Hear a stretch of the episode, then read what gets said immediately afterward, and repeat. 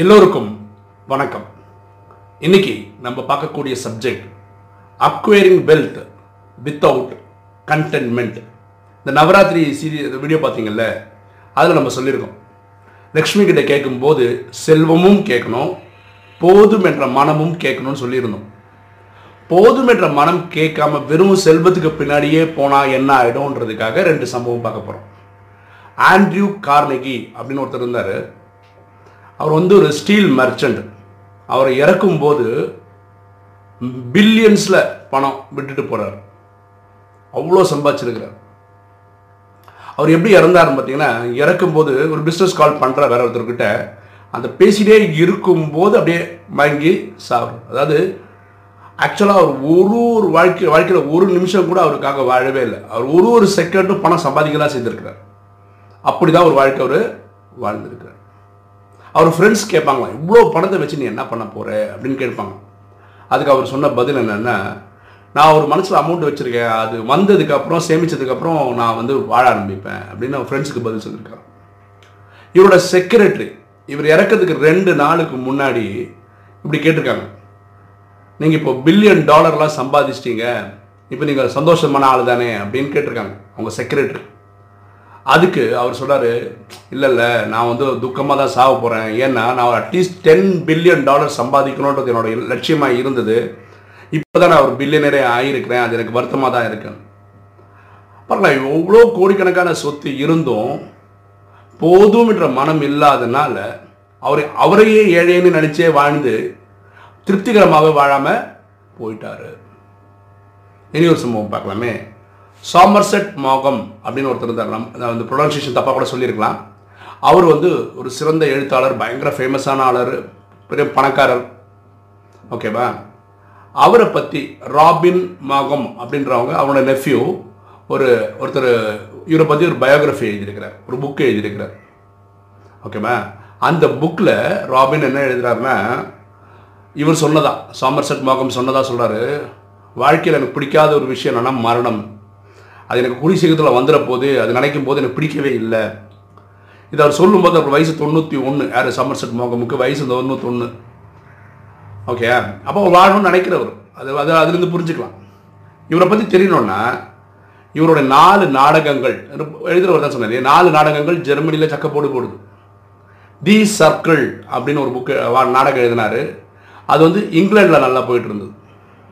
அப்புறம் அவர் எழுதின வேற ஒரு புக் த கான்ஸ்டன்ட் வைஃப் அப்படின்ற ஒரு நாடகம் மியூசிக்கல் ஆல்பமாக வந்தது. ஆஃப் ஹியூமன் பாண்டேஜ் அப்படின்ற ஒரு நாடகம் இப்போ கூடிய சீக்கிரத்தில் படமாக வெளியே வரப்போகுது. Rain the moon sixpence razor edge இதெல்லாம் அவர் எழுதின நாடகங்கள். இதெல்லாம் இப்போது நல்லா போயிட்டுருக்கு. அவருக்கு தொண்ணூத்தொன்று வயசு ஆனால் கூட இன்றைக்கி ஒரு நாடகம் எழுதலைன்னா கூட என்றைக்கோ எழுதின நாடகங்களுக்கு ராயல்ட்டி லட்சக்கணக்கில் கோடிக்கணக்கில் வந்துட்டு தான் இருக்குது இதுதான் அவருடைய வாழ்க்கையோட இது. அவங்ககிட்ட இந்த ராபின் கேட்குறாரு சொந்த மாமா இல்லையா அவர்? சோமர் செட்டிக்கிட்ட கேட்குறாரு உங்கள் வாழ்க்கையில் ஹாப்பியஸ்ட் மொமெண்ட் எது? சந்தோஷமான தருணம் எது? அதுக்கு அவர் சொல்கிற பதில் அப்படி எனக்கு ஒன்று கூட ஞாபகம் இல்லை. சந்தோஷமாக இருந்தனாலன்னு ஒன்று கூட ஞாபகம் இல்லை. இத்தனைக்கும் அவர் சிக்ஸ் ஹண்ட்ரட் தௌசண்ட் பவுண்ட்ஸில் ஒரு விழாவில் வீட்டில் தா தங்கிட்டு இருக்காரு. பதினொன்று வேலைக்காரங்க இருக்காங்க அவருக்கு பார்த்துக்கிறதுக்கு இவ்வளோ வசதிகள் இருந்தும் அவருக்கு சந்தோஷம் இல்லை. அவர் சொல்கிறாரு சமர்சர் சொல்கிறாரு அவர் வீட்டில் தங்கிட்டு இருக்கும்போது சின்ன வயசாக இருக்கும்போது அவங்க வீட்டில் ஒரு வாசகம் எழுதி வச்சுருப்பாங்களாம் பைபிள்லேருந்து.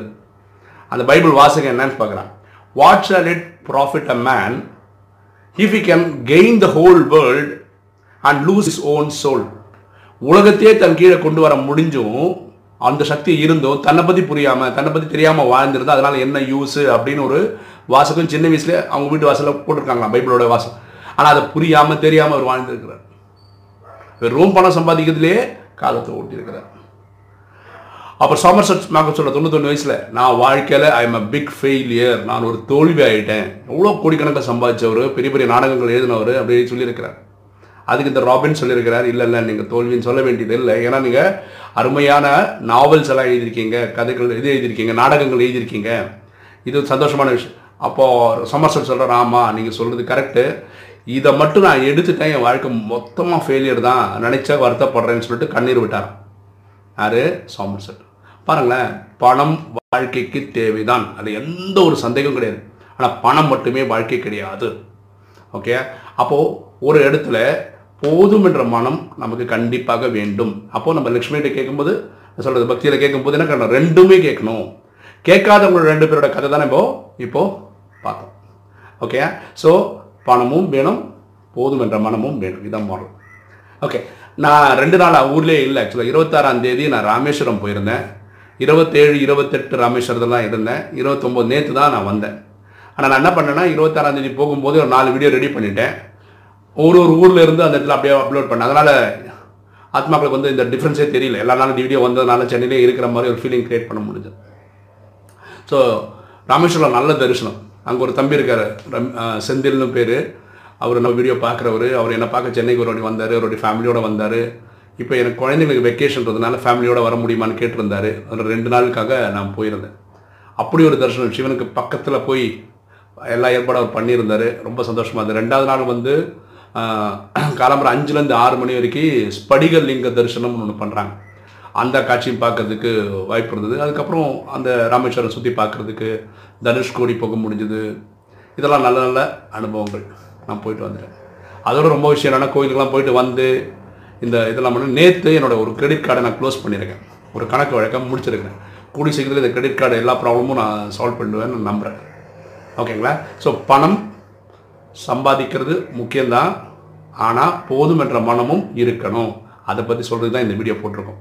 இந்த வீடியோ உங்களுக்கு பிடிச்சிருக்கும்னு நினைக்கிறேன். பிடிச்சிருக்கோம் லைக் பண்ணுங்கள் சப்ஸ்கிரைப் பண்ணுங்கள் ஃப்ரெண்ட்ஸ்க்கு சொல்லுங்கள் ஷேர் பண்ணுங்கள் கமெண்ட்ஸ் போடுங்க. தேங்க்யூ